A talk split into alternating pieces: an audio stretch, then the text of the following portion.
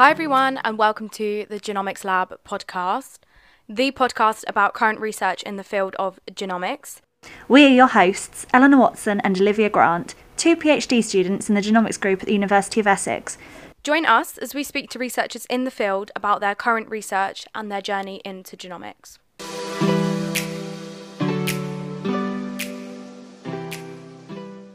Welcome to the first episode of the Genomics Lab. We're so excited to be filming our first episode. So my name is Olivia Grant. I'm a second year PhD candidate at the University of Essex, and I study uh, the effects of air pollution on our epigenome. And I'm with my co-host, Ellie. Hello. Introduce yourself. Hi, I'm Ellie Watson. I'm a second year PhD student also at the University of Essex. And I am looking at um, human fertility research and how the shape of um, human sperm can influence fertility. Yeah, so hopefully soon me and Ellie will do a little episode about our research. She's used to being quizzed by me on her research. So we're really excited um, to be introducing our first guest. Jess, how do you feel to be our first guest? I'm very excited and honoured to be your first guest. So, um, Jess is um, a just gone into your third year, is that correct? Yeah, I'm in my final-ish year uh, at Imperial College. Ooh, the right-up year, exciting year. So, um, yeah, she's just gone into her third year. She is a neuroscience PhD candidate at Imperial College London, and she researches the molecular mechanisms of axonal regeneration following spinal cord injury. So Jess, do you want to start by just introducing yourself a little bit? Tell us a little bit about your research. Yeah, absolutely. Um, so as uh, Liv and Ellie have said, uh, my name is Jess Chadwick and I'm a final year PhD researcher at Imperial College London, and I'm a molecular neuroscientist. So I look at the um, differences between regenerative and non-regenerative uh, regeneration after spinal cord injury. Um, specifically, I'm looking at intermittent fasting. Um, so that is when you have uh, fasting days in between um, your normal food consumption, and how that can uh, boost regeneration after injury. Wow. Okay. So how did you kind of get into this research? At what point did you realise it was something that you wanted to do? Obviously, that's really, it's quite a specific um, topic, isn't it? I mean, because something a little bit different, like, is that something that you've always been interested in? Uh, yeah, so um, I think I knew I wanted to do research uh, actually during my um, undergraduate degree. So I did my um, bachelor's degree at Leeds University, uh, also in neuroscience. And I did a little summer project um, in Doctor Julie Aspen's lab, and she's a biochemist. And that was my first sort of introduction to the molecular world.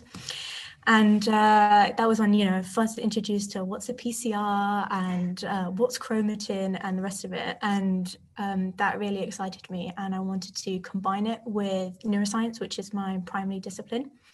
So, um, yeah, then after I graduated from Leeds, um, I came here to Imperial to do my master's. Um, and I did an M Res, so it's a I don't have any talk components, it's just research. Um, okay. So I did a series of rotations. And in my first rotation, um, I went to the lab that I'm actually in now um, with Professor Simone Di Giovanni, and he looks at uh, spinal cord regeneration in multiple different uh, areas. So we've got um, people working on metabolism, the immune system, and then uh, intermittent fasting. And that was really how I first was introduced, and uh, I thought it was really interesting. And I was like, yeah, okay, let's do a PhD. Wow. That's really cool. So what made you decide to not do, like to do a research master's over a taught master's? Well, because my M Res was also in neuroscience, um, I didn't feel like I needed the introduction. Um, so I guess if I had decided to change disciplines, if I'd done like a, I don't know, uh, a master's in cancer, for example, or cancer biology, then I would have done a taught master's. Um, so I had that those um, teaching modules at the beginning to catch up. But you know, lots of the teaching modules for the neuroscience course were things I'd already done in my undergraduate. So I felt confident that I just wanted as much experience in different research areas as possible. So that's why I decided, okay, go for an M Res, and then you can try out lots of different labs and see what you enjoy and then choose that. Sure. Wow. So that's, that's really exciting. So obviously you've kind of told us a brief introduction to your um, PhD research and how you how you got interested in that. So um, are you mainly, I know obviously you do a bit of bioinformatics, but you're also kind of predominantly wet lab. Like what's kind of your, what's your kind of routine during the week? You know, what yeah. what's your split of time? So at the moment, um, I'd say I'm ninety percent wet lab, ten percent bioinformatics. Um, but that's just uh, just because of the nature of the experiments that I've been doing at the moment. Um, so I've done a lot of data generation in the first two years. And um, now I'm about to um, finish up with some big R N A sequencing and attack sequencing experiments. Mm-hmm. So in the next few months, I foresee my uh time split, if you like, reversing, so that I'm ninety percent bioinformatics and ten percent wet lab. Mm-hmm. So um yeah, it's just a case of what I've been doing at the moment. So was that always the plan, or was, because I know obviously a lot of people with COVID have sort of taken on some bioinformatics projects. I know Ellie in particular as well, you've taken on a lot more bioinformatics. Yeah, I was um, predominantly wet lab until COVID hit, and now have had to become predominantly or solely bioinformatics. Oh gosh, yeah, uh, it's I think it's happened for a lot of people for sure. Um, luckily, I was in the middle of doing a lot of in vivo experiments when the first lockdown hit. So um, the university said, if you've got ongoing animal experiments, we don't want you to waste those animals, so you can keep going and finish them and then go into lockdown. So um, I continued my wet lab, and then when you know we were in April, I was at home along with everyone else and uh, trying to learn to code. Yeah. um, which I'm sure is shared pain for many uh, molecular biologists. Yes, um, definitely.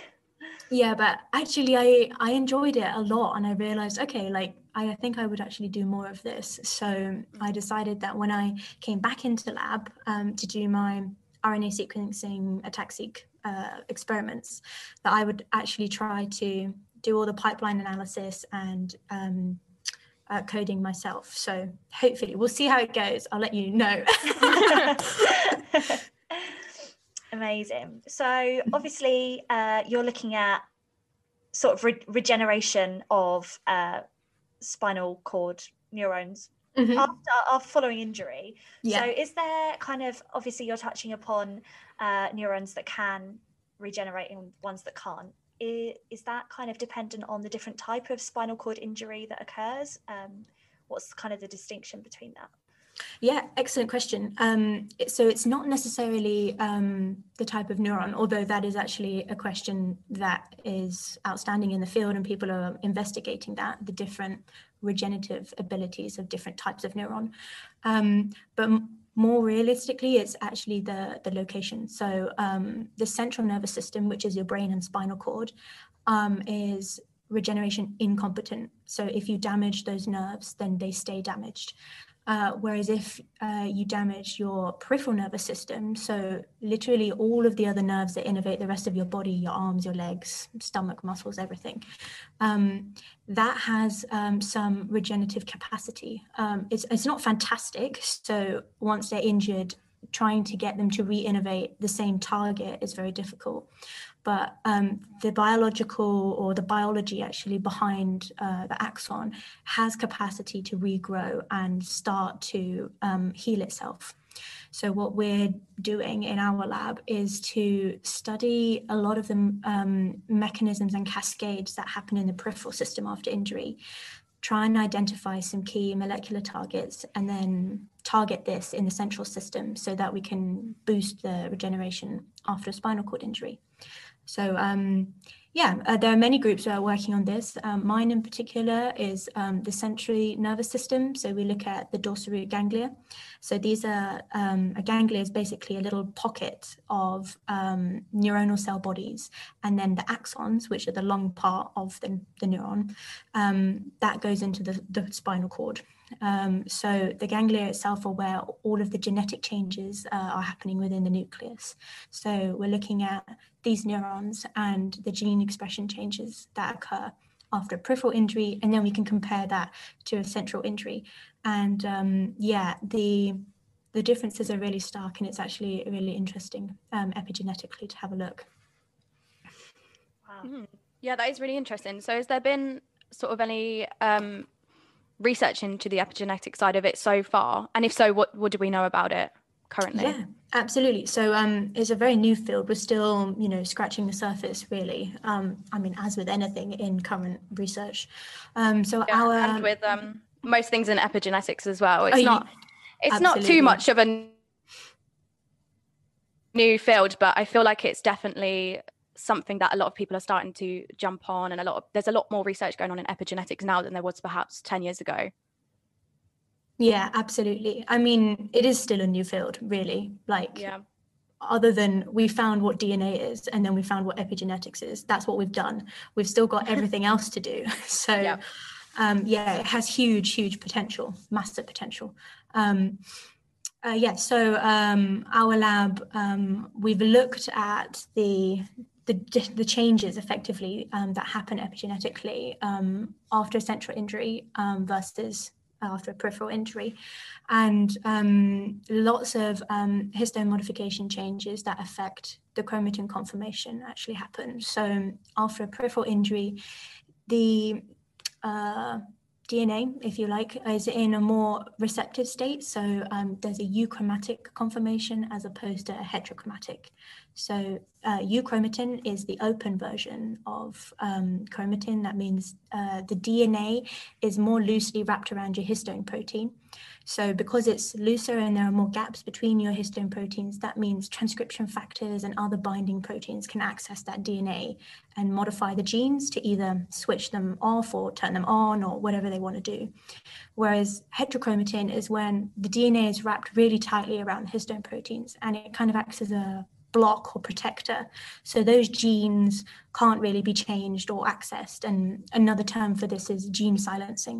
So um, after central injury, there's a lot of heterochromatin, and there are those essential genes that are involved in regeneration are silenced. Whereas after peripheral injury, um, there are more histone modifications um, that enable that euchromatic conformation, and therefore the regeneration-associated genes are enabled to be switched on, and then you get the healing process starts within the neuron itself. Okay, wow. So um, is that something that you uh, hope could be um, taken from the peripheral nervous system, and Uh, there might be some sort of potential treatments to enable the central nervous system to react in the same way? Yeah, we are working on it. Amazing. So, um, yeah, that's the plan. Um, so once we found that there is, in fact, in fact a difference, um, then b- almost the more complicated task is finding the transcription factors which um, bind and either change the Uh, conformation to euchromatic, heterochromatic, et cetera, so that we can actually enable this to happen. Um, and obviously, in addition, like this is just one layer of regeneration. Ultimately, the neuron is not just um, it's the cell body and the nucleus. It's within context to the rest of the body as well. So the environment surrounding the neuron, the inflammatory reaction um, with the immune system, along with like debris clearance from the injury site. There's so much actually within the environment of the neuron, as well as the internal intrinsic mechanisms, that finding the right combination to get a really robust response is, it's going to take a long time. But yeah, that's the goal. So you mentioned, um, obviously there's a difference between um, central nervous system and peripheral nervous systems in terms of their response to spinal cord injuries. Yeah. Um, apologies if you've already touched on this, but so do we know exactly what causes those differences? So again, that is one of the main questions um, outstanding in the field. Um, we're still going through several different options. Um, at the moment, we know predominantly more about the environment, so the what we call the extrinsic um, properties of the neuron, as opposed to the intrinsic. So we know that there is a pro-regenerative transcription program that activates after a peripheral injury, and that doesn't happen after a central injury. We don't know why. Um, and we know that in a peripheral injury, um, lots of the environment surrounding the neuron enables it to heal and regenerate.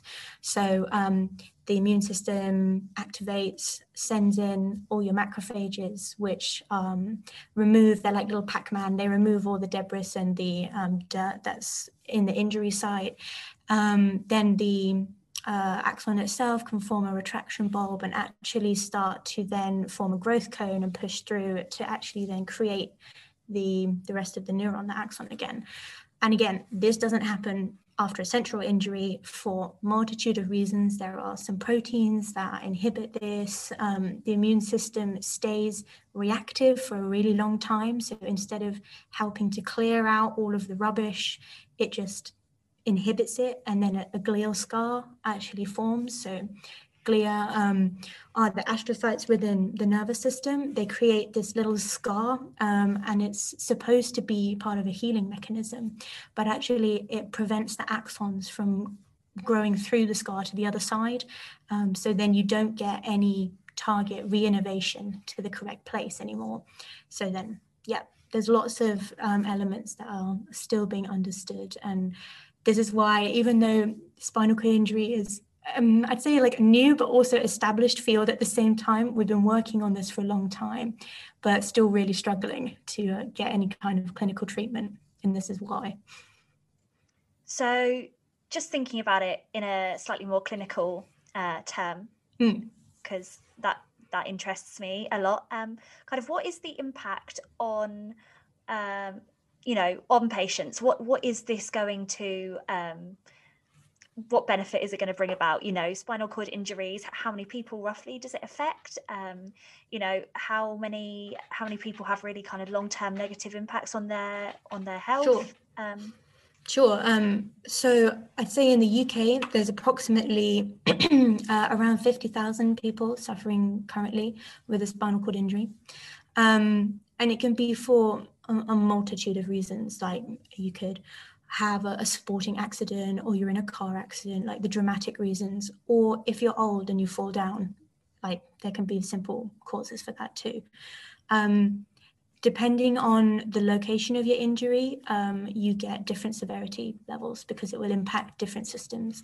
So if you imagine spinal cord from uh, just under the base of your brain all the way down to your um, coccyx, which is just above um, your bum, then uh, if you have an injury um, at the neck, for example, in your cervical region, um, then everything below the injury will be affected. So that includes the innervation to your heart, that includes innervation to your your gut, your legs, your arms, everything. Um, so it's not just, oh, spinal cord injury equals they can't walk again. It's potentially um, they can't go to the toilet because they don't have bladder innervation. Um, there's sexual dysfunction, again, which for people's mental health, if you think about long-term effects of I can never have sex with my partner, there are huge implications which Um, go far beyond walking. And if you talk to patients, the number one thing that they actually want is independence. And usually being in a wheelchair is not the worst thing in the world. And it's the sensory system. Those effects are the, are the most psychologically harmful because they are so limiting. Um, yeah, so obviously any kind of clinical therapy would be, yeah, hugely life-changing. Wow, it's really interesting. Um, I guess this is why we wanted to make the podcast, I guess, is just to like talk about all of this really interesting research that's going on. And it just goes to show like how important and what a big impact your research and the research that's going on in your lab will have. Um, so what are the current, are there any current treatments or, or interventions? Is there anything at the moment that we can do to help these people? Mm, so um, in terms of actually um, stimulating the biology, so you get um, functional recovery through genuine tissue healing and repair, no. Um, and that's what we're working on. Other things like drug treatments to reduce inflammation after the injury so that you don't get such a, um, a mess at the injury site, basically. Um, that's a thing. Um, but really, the, the ultimate answer is no. Um, that's why it's such a it's such a big deal. Like, if you have a spinal cord injury, this is it. There's no way to really try and help, um, ultimately, from a biology perspective. Um, there's some cool new research coming in actually from bioengineering, um, who are making um, electrical implants which span the gap between um, the top of the spinal cord and then the bottom half after the injury site. So you can insert like, um, electrode is the wrong word, but I don't know what you actually call this. I think it's like a chip, and um, they're connected with little wires, and it takes the electrical signal from the top of the cord and skips the injury site to the bottom of the cord. And they're using this to try and facilitate um, movement again after paralysis. Uh, and it's working. Like, you have these guys in huge bionic suits, and um, they're, they're really trying their best. Um, so I think, you know, maybe A I and bioengineering will beat us to it, but um, obviously the ultimate, the ultimate goal would be to actually have your body repair itself so that you get full functioning back um, without the need for an implant. But yeah, we're working on it. Um, there are some cool things um, happening, um, but it will take a while. Wow. Okay. So obviously you, um, you're mainly looking at mice in your lab. Is that correct? Yep. I am definitely a small animal in vivo scientist. Yeah. Okay. So um, I actually am in the same position. Obviously, it's a lot easier to work with mice than humans. Um, one hundred percent. You know, there, there's so many advantages. Um, but what, is there any sort of, um, I guess, disadvantages to working with mice? You know, what are the, the the main differences, the main limitations to working with mice when obviously the ultimate goal is to help humans? So I'd say for our field in particular, um, mice are really, or animal research um, is the best option that we have, because you can't really um, start giving people spinal cord injuries to test your particular drug. um, or likely as well, um, taking experimental science straight into patients who are already sure. injured. Sure. Um, so uh, we are, there are clinical trials um, within humans that are trying uh, to, to get something off of the ground, but mice really enables that flexibility. Yep. The only drawback really is um, it is a small animal model system, and it is not the same complexity that a human being obviously is. So one of the real limitations within our field is lots of our understanding comes from either developmental studies, um, understanding how neurons grow, develop, which is very similar in, se- in several ways to regeneration, and also then animal studies. And this is just different to the, the human system.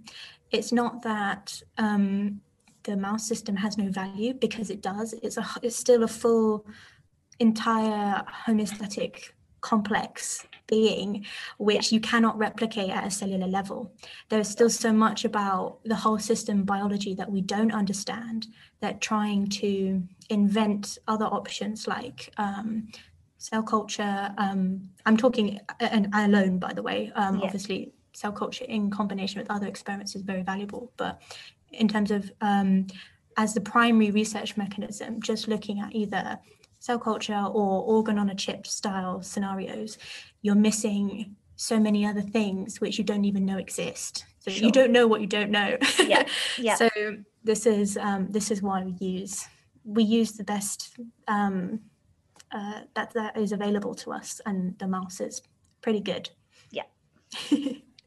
Yeah, like with a lot of research, I guess, isn't it? It's you yeah. know the best tools that you've got available to you. Yeah, although every researcher that works uh, in molecular biology will acknowledge that it's not perfect. It, it, it never is, um, but that's why we keep building incrementally our knowledge within that field, and then eventually we find something good that works and we can take it to clinical trials. Yeah, yeah, absolutely. Um, so I just want to bring it back to um, epigenetics. Sure. Um, as usual, because because that's your field. Because, yeah, you know, I love epigenetics. So, so do um, I. I'm interested in, you mentioned um, that you were interested in looking at histone modification. So I, I take it that's sort of the aspect of epigenetics field that you're going to be looking at. Are there any particular histone modifications that we're aware of at the moment? Like, what particular histone modifications are you interested in, or are you mm. looking at uh, as many of them as possible? How are you sort of going to look into that? Um, yeah, definitely as many as many as possible. Um, I mean, from our data that we've already collected, the classical activation markers like H three K twenty-seven, um, acetylation, H three K four, all of the, I'd say the obvious ones basically are included. Um, so the way that we uh, look at that is first we, we do R N A sequencing. So that's when you take, for, for us, we take the, the D R Gs, which are Um, contain the neuron cell bodies, and we then extract R N A, take this to sequencing, and then we can look at the gene expression changes. Once we found, okay, these are key, few key genes or key markers, um, we then use this in combination with attack sequencing, which is looking at um, regions of open chromatin, and then we can start to match up, okay, these are the types of genes involved, these are the types of open chromatin regions, and then we would do follow-up experiments with CHIP sequencing. So chromatin immunoprecipitation actually enables you to look at um, different markers of your choice um, within your sample. Yeah, that's really interesting. Um, so I'm also interested, is there, are there any current work sort of looking into um, D N A methylation, or is that something that you're planning on doing? Because I know you mentioned obviously about transcription factors, and we know that D N A methylation and transcription factors sort of can um, have mm. this epigenetic crosstalk. So um, is that something that people have already looked into, or you're hoping, or could it be some future research maybe for you? Um, for me, probably not. Our lab hasn't done D N A methylation before, um, but we are trying. So one of the new cool projects in the lab is to do single cell sequencing, as I'm sure everyone is doing single cell sequencing. Um, but uh, yeah, we're doing single yep, cell definitely. sequencing. Everyone is doing this. Um, but it's good, it's good. We need to understand at the single level, particularly for different neuronal types. Um, And uh, we're hoping to do that in combination with D N A methylation to l- start to look at, really within our lab for the first time, the D N A, D N A methylation signatures. Um, I'm sure people have looked at D N A methylation in regeneration um, elsewhere, though I confess that I am histone related and therefore have not looked at it. It's unusual that you speak to someone who's um, researching epigenetics who sort of doesn't go straight for D N A methylation. I I like speak to a lot of people who, if you ask them if they're studying epigenetics, the first thing they do is D N A methylation. methylation. It's obviously the you know it was the first epigenetic mark that was sort of identified. It's one that's like the most well researched. Um, I sound a bit feel- sad here because obviously I study D N A methylation, so I'm like. I feel like a lot of people though that have very basic basic understanding of epigenetics, uh, I think kind of think that D N A methylation is it. Like that's the extent oh, of epigenetics for a lot of people. Definitely, I've definitely come yeah. across that opinion. Yeah. From from my perspective, epigenetics includes histone modifications. But I know that actually this is controversial and it is still debated as to the official epigenetics and what it includes. Um, because there are some purists out there that say it's only D N A methylation. Um, and there are others that, like me, I'm happy to not be a purist. I'm in theory only a neuroscientist. I value histone modifications in epigenetics Yay. along with microRNAs. Yes, let's go. I value it all. uh, so I guess kind of what what has been the most challenging part of your research? Oh, so that's an excellent question. Um, so like with any research, there's the technical difficulty of oh, I don't know this technique, I have to learn it from scratch. Then you learn it and it doesn't work and you're like, great, now I have to optimize it. So everyone's done that, and it's, I wouldn't say it's like a, a difficulty, it's, it's a way of life if you're a research scientist, um, and especially in biology, ninety percent of the time it doesn't work, and then you get that one ten percent that you're like, yes. Um, so for me, I think it would probably be um, actually, actually being okay with not knowing something. So I think as a as a researcher, particularly if you're a PhD, you've clearly done well in school, uh, you've done well at university, you enjoy new knowledge, otherwise you wouldn't be doing literally a PhD in learning. That's that's what it is, PhD.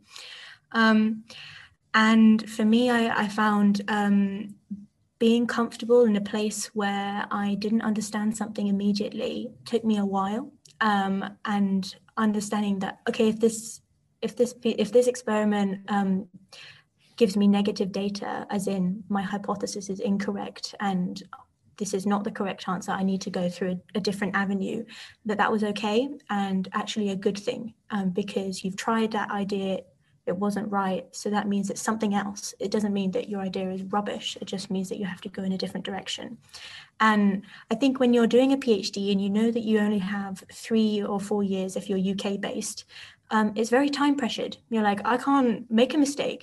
I've got, you know, X number of experiments to run. I need to go. And you you almost like will the biology into, please be nice to me today and just give me the answer that I have guessed or hypo- hypothesized. Um, so, uh, yeah, learning to be flexible, I would say that's my greatest challenge is, um, and this is very personal just to me, it's to say, okay, it's fine being in this space where it may not work because something else will work and everything will be fine in the end. Absolutely, yeah. And I think um, that's sort of like one of the biggest lessons you learn in the PhD for me definitely is learning that you there is so much that you don't know. Every single day of my PhD, I realised that there's less and less and less that I know. And I think it's one of those things that even when you're, you know, at professor level, you're still going to feel like that. But I think that's I think if you don't feel like that, that's when you sort of get comfortable and you don't, that's when you would sort of stop exploring and questioning things. So I think it's a really great, it's one of the greatest skills I think that you gain from the PhD, I personally think. I, yeah, I agree too. Being yeah, okay in, in that state, for sure. Definitely. And I think uh, a skill that you, you have to develop to go on to either the research world or the academic world. You know, I both... both sides of the coin, you have to be okay with things going wrong, don't you? Yeah, it makes you adaptable one hundred percent, even if you choose to stay in academia or not. Um, it's one of the things um, that I think distinguishes PhD researchers. Like it, ultimately, in your final year, it's not a PhD in your discipline, it's a PhD in pure grit and determination. And you're like, I will finish this thing and um, to the end. So yeah, for sure. It will serve you well in future. Yeah, absolutely. And on, on that track, what what sort of are your plans after the PhD? Do you plan to go into industry or academia? Do you want to stay in neuroscience? Um, what or are you interested in epigenetics? What's sort of your next steps? Yeah, sure. Um, so I would like to stay in research, partly because um, at the moment, I'd say uh, my project is like, you know, eighty percent neuroscience, a bit of twenty percent genomics. And I'd like to flip it so that I am mainly genomic focused with a bit of neuro. I can't get rid of the neuro forever. I love it too much. But I would definitely like to explore the field of neuroepigenetics and probably do a postdoc or two in that region before I feel happy that, you know, for my personal self-fulfillment, that this is something I really want to study and explore, um, because I enjoy it. It's just such a, an amazing field and it has such potential, um, particularly in neuroepigenetics. Um, so yeah, that's what I would think I would do. After that, don't ask me, I'm still deciding. um, yeah. Uh, but so far, the thing, the only thing I can see myself doing is more research.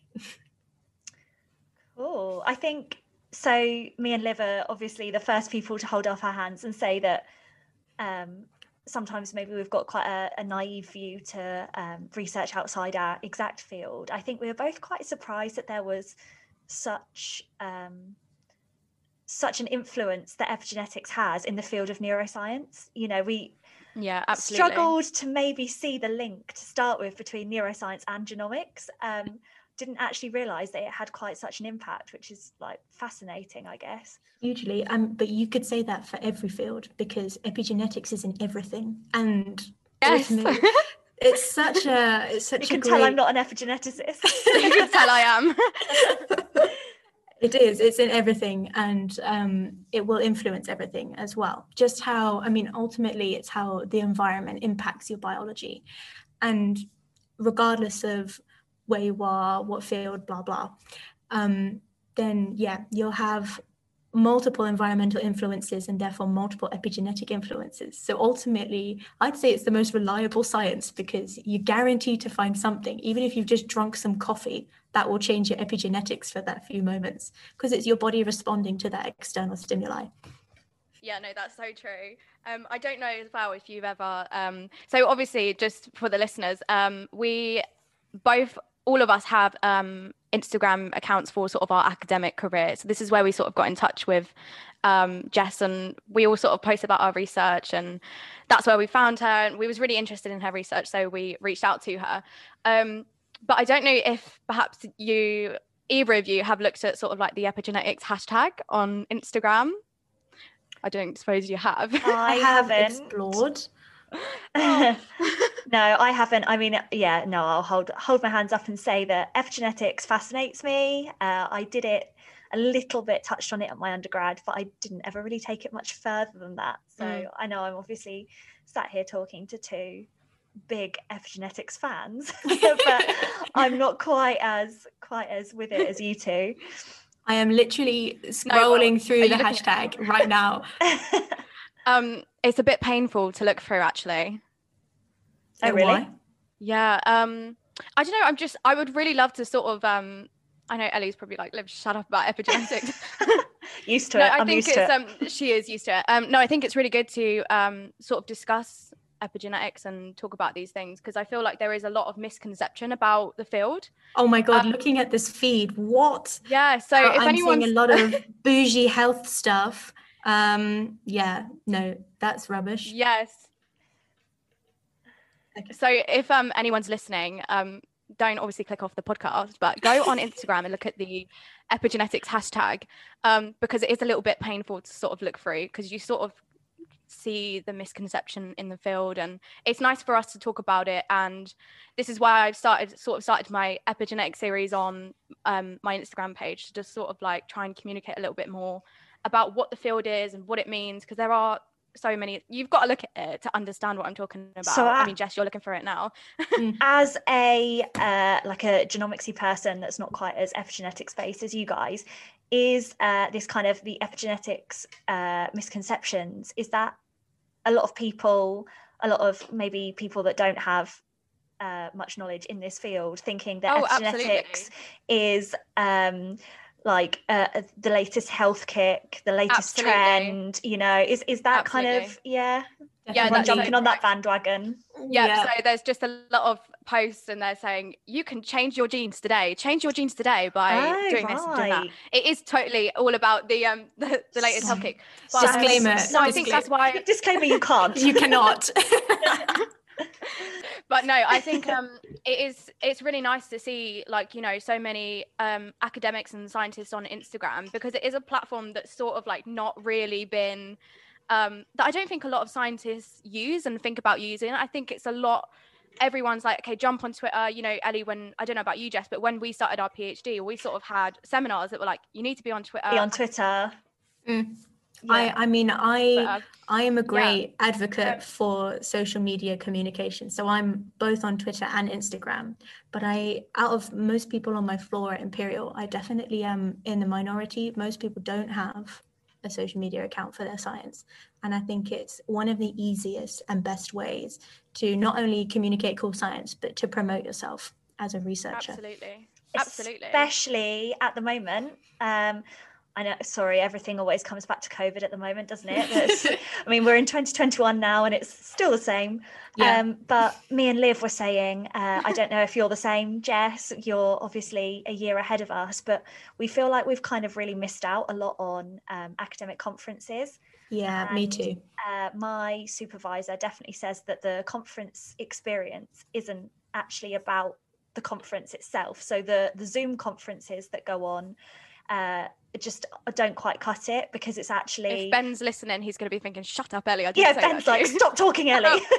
because because Ben, his favorite part of the uh conference is the the science that happens in the pub afterwards. Oh, it's um, that's the best bit though. That's where you get all your collaborations and your cool chat. All the collaborations, exactly. And I think social media, especially at the moment, um is probably the next best thing that we've got to Agreed. Meeting other academics in the pub after the conference. I totally agree. I totally agree. Yeah. Um, I one of the best things about actually poster presentations or conferences is, yeah, this is my science and yeah, it's cool. But really it's about knowing who everyone is in the community, because ultimately yeah. your research field, you think it's massive, but it's really not. It's this yeah. very small world pocket, and oh, I did my PhD here, and then I, he was my postdoc mentor, and then she was my supervisor for this. Everyone knows everyone else, and you have to be in the club and you have to know who people are. So that's one of the best things, is actually networking. Um, and I'd say that's why Twitter and Insta are fantastic for that, because you, you have a global platform. Now you don't just like network with people that would be, have been at the conference. You can network with the world. You can talk to scientists in random places that you would never have been to before, like yeah. Israel or Australia, um, people that are literally in different time zones and continents to you. This is why it's, in my opinion, fantastic. And yeah. if you're yeah. a young junior scientist, my recommendation would be get onto and create a professional um, scientific account or, you know, career account in either Twitter or Instagram to get yourself out there and meet cool people. Yeah, absolutely. And I think this the conversation that we're having is a great example of it. Yeah. Because you're neurogenomics, Ellie, you study fertility, I study, you know, um, the way that the environment um, affects our epigenome. The chances of us three sort of meeting at a conference are quite low, I would say. Mm-hmm. um, low to or none, us yeah. otherwise, yeah, or otherwise us networking. So mm-hmm. it is a great example of how you can, you know, meet people in the other fields. And I think it's a really important thing to hear about the other research in genomics, instead of me just hearing about what's going on in epigenetics and Ellie hearing about what's going on in fertility. And, you know, it's, it is a really great way of just hearing about other cool things besides your little niche in genomics.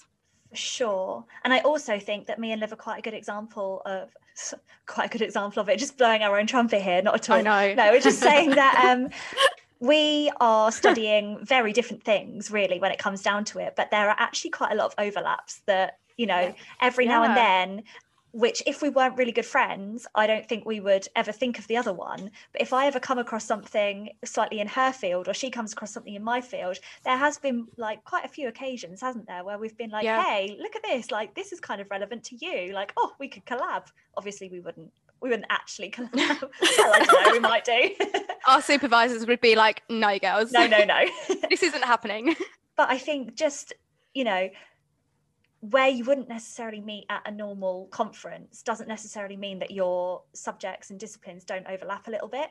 Hugely. And I think we could find similarities between our research and yours, Jess. Yeah, you know, absolutely. if yeah, if and it came down to it. Importantly, it gives you a creative edge as a scientist if you know more about other disciplines and the context of how that biology works. Mm, yeah. When you're coming across your own, if you've got a, if you come up against a problem and you think, oh my God, I, I don't know why this is, you know, the answer. Mm. The more different areas that you know, the more likely that you'll be able to think of a random solution to your problem, because yes, you think, oh, absolutely. oh, it yeah. could be to do with this thing. So yeah. it, it makes you a very diverse creative researcher. Definitely. So it's it's important to yes read within your field and read around it, but multidisciplinary research and looking into different fields like biology, chemistry, physics, the merge for all of them is really So, and I think even outside of, you know, the sciences, I am an interdisciplinary student. So I'm in the uh, life sciences department at Essex, and I'm also um, a student in the Institute of Social and Economic Research. So there's a huge sort of like biosocial aspect to my work. So I follow a lot of social scientists on Instagram, um, not so much on Twitter, just because I don't use it that much, but I am, I'm trying to. Um, but it's really interesting because I can sort of have conversations with social scientists, and obviously because I don't come from a social science background, that aspect of my work is probably the most difficult part. So it's really interesting to be able to have conversations with social scientists, and I think inter- interdisciplinary research is the future of research. Definitely. Um, I think that yeah. every single project or um you know, any bit of research has some form, or should have some form of inter- interdisciplinary research to it. Definitely. Yeah. Yeah, definitely. I mean, if you're trying to solve world problems, you need everything on board. Very true. What, what are your hopes for like the future of your research, or what what are the hopes for your your field, I guess? Uh, wow, the hopes for my field. Um, I hope we find something good and we do it quickly. Yeah, we're good, working on good aspiration. um I don't know actually. um I mean, I I love regeneration, but I probably won't um stay in regeneration. I would like to move into neuro um, epigenetics, um and I mean the hope for for that is huge, particularly when you're considering neurodegenerative diseases like Alzheimer's or Parkinson's, um looking at the cell gene expression changes for individual cell types um, in a diseased uh, or pathological state versus healthy. It will be that next layer that we've unlocked um, in our understanding, and hopefully we can actually then start to get some some treatments which are based um, at the genomic level as well as the, the holistic cell level. Um, yeah, so that would be my hope. I'm just so excited for to know to know what the future will be, and um, to investigate it. It's going to be great. Amazing. How can people find out any more if they want to, if they've got any questions? How can they contact you? Obviously we've touched on Instagram and Twitter.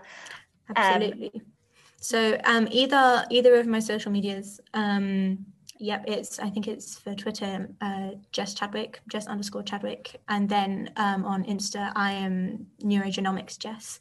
Um, so yeah, uh, Google me, hit me up, um, or ultimately you can just email me um, at Imperial, um, and I'll, I'll respond. Yeah, I'd love to answer any of your questions if you have some.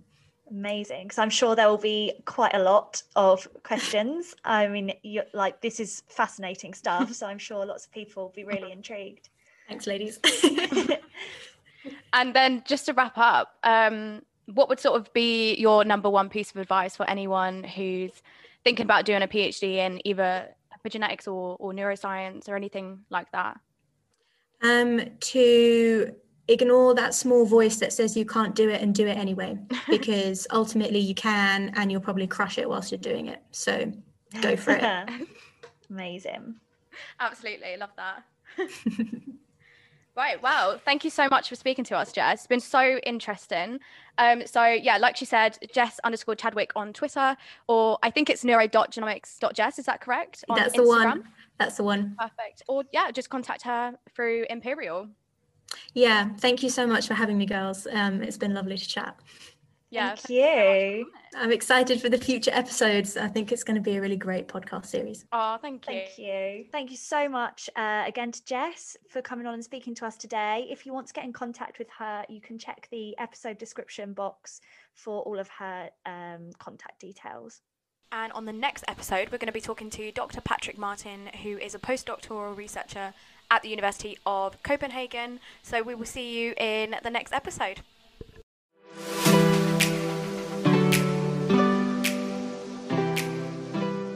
Thank you for joining us for this episode. Be sure to follow us on Twitter at The Genomics Lab. That's got a capital G and a capital L.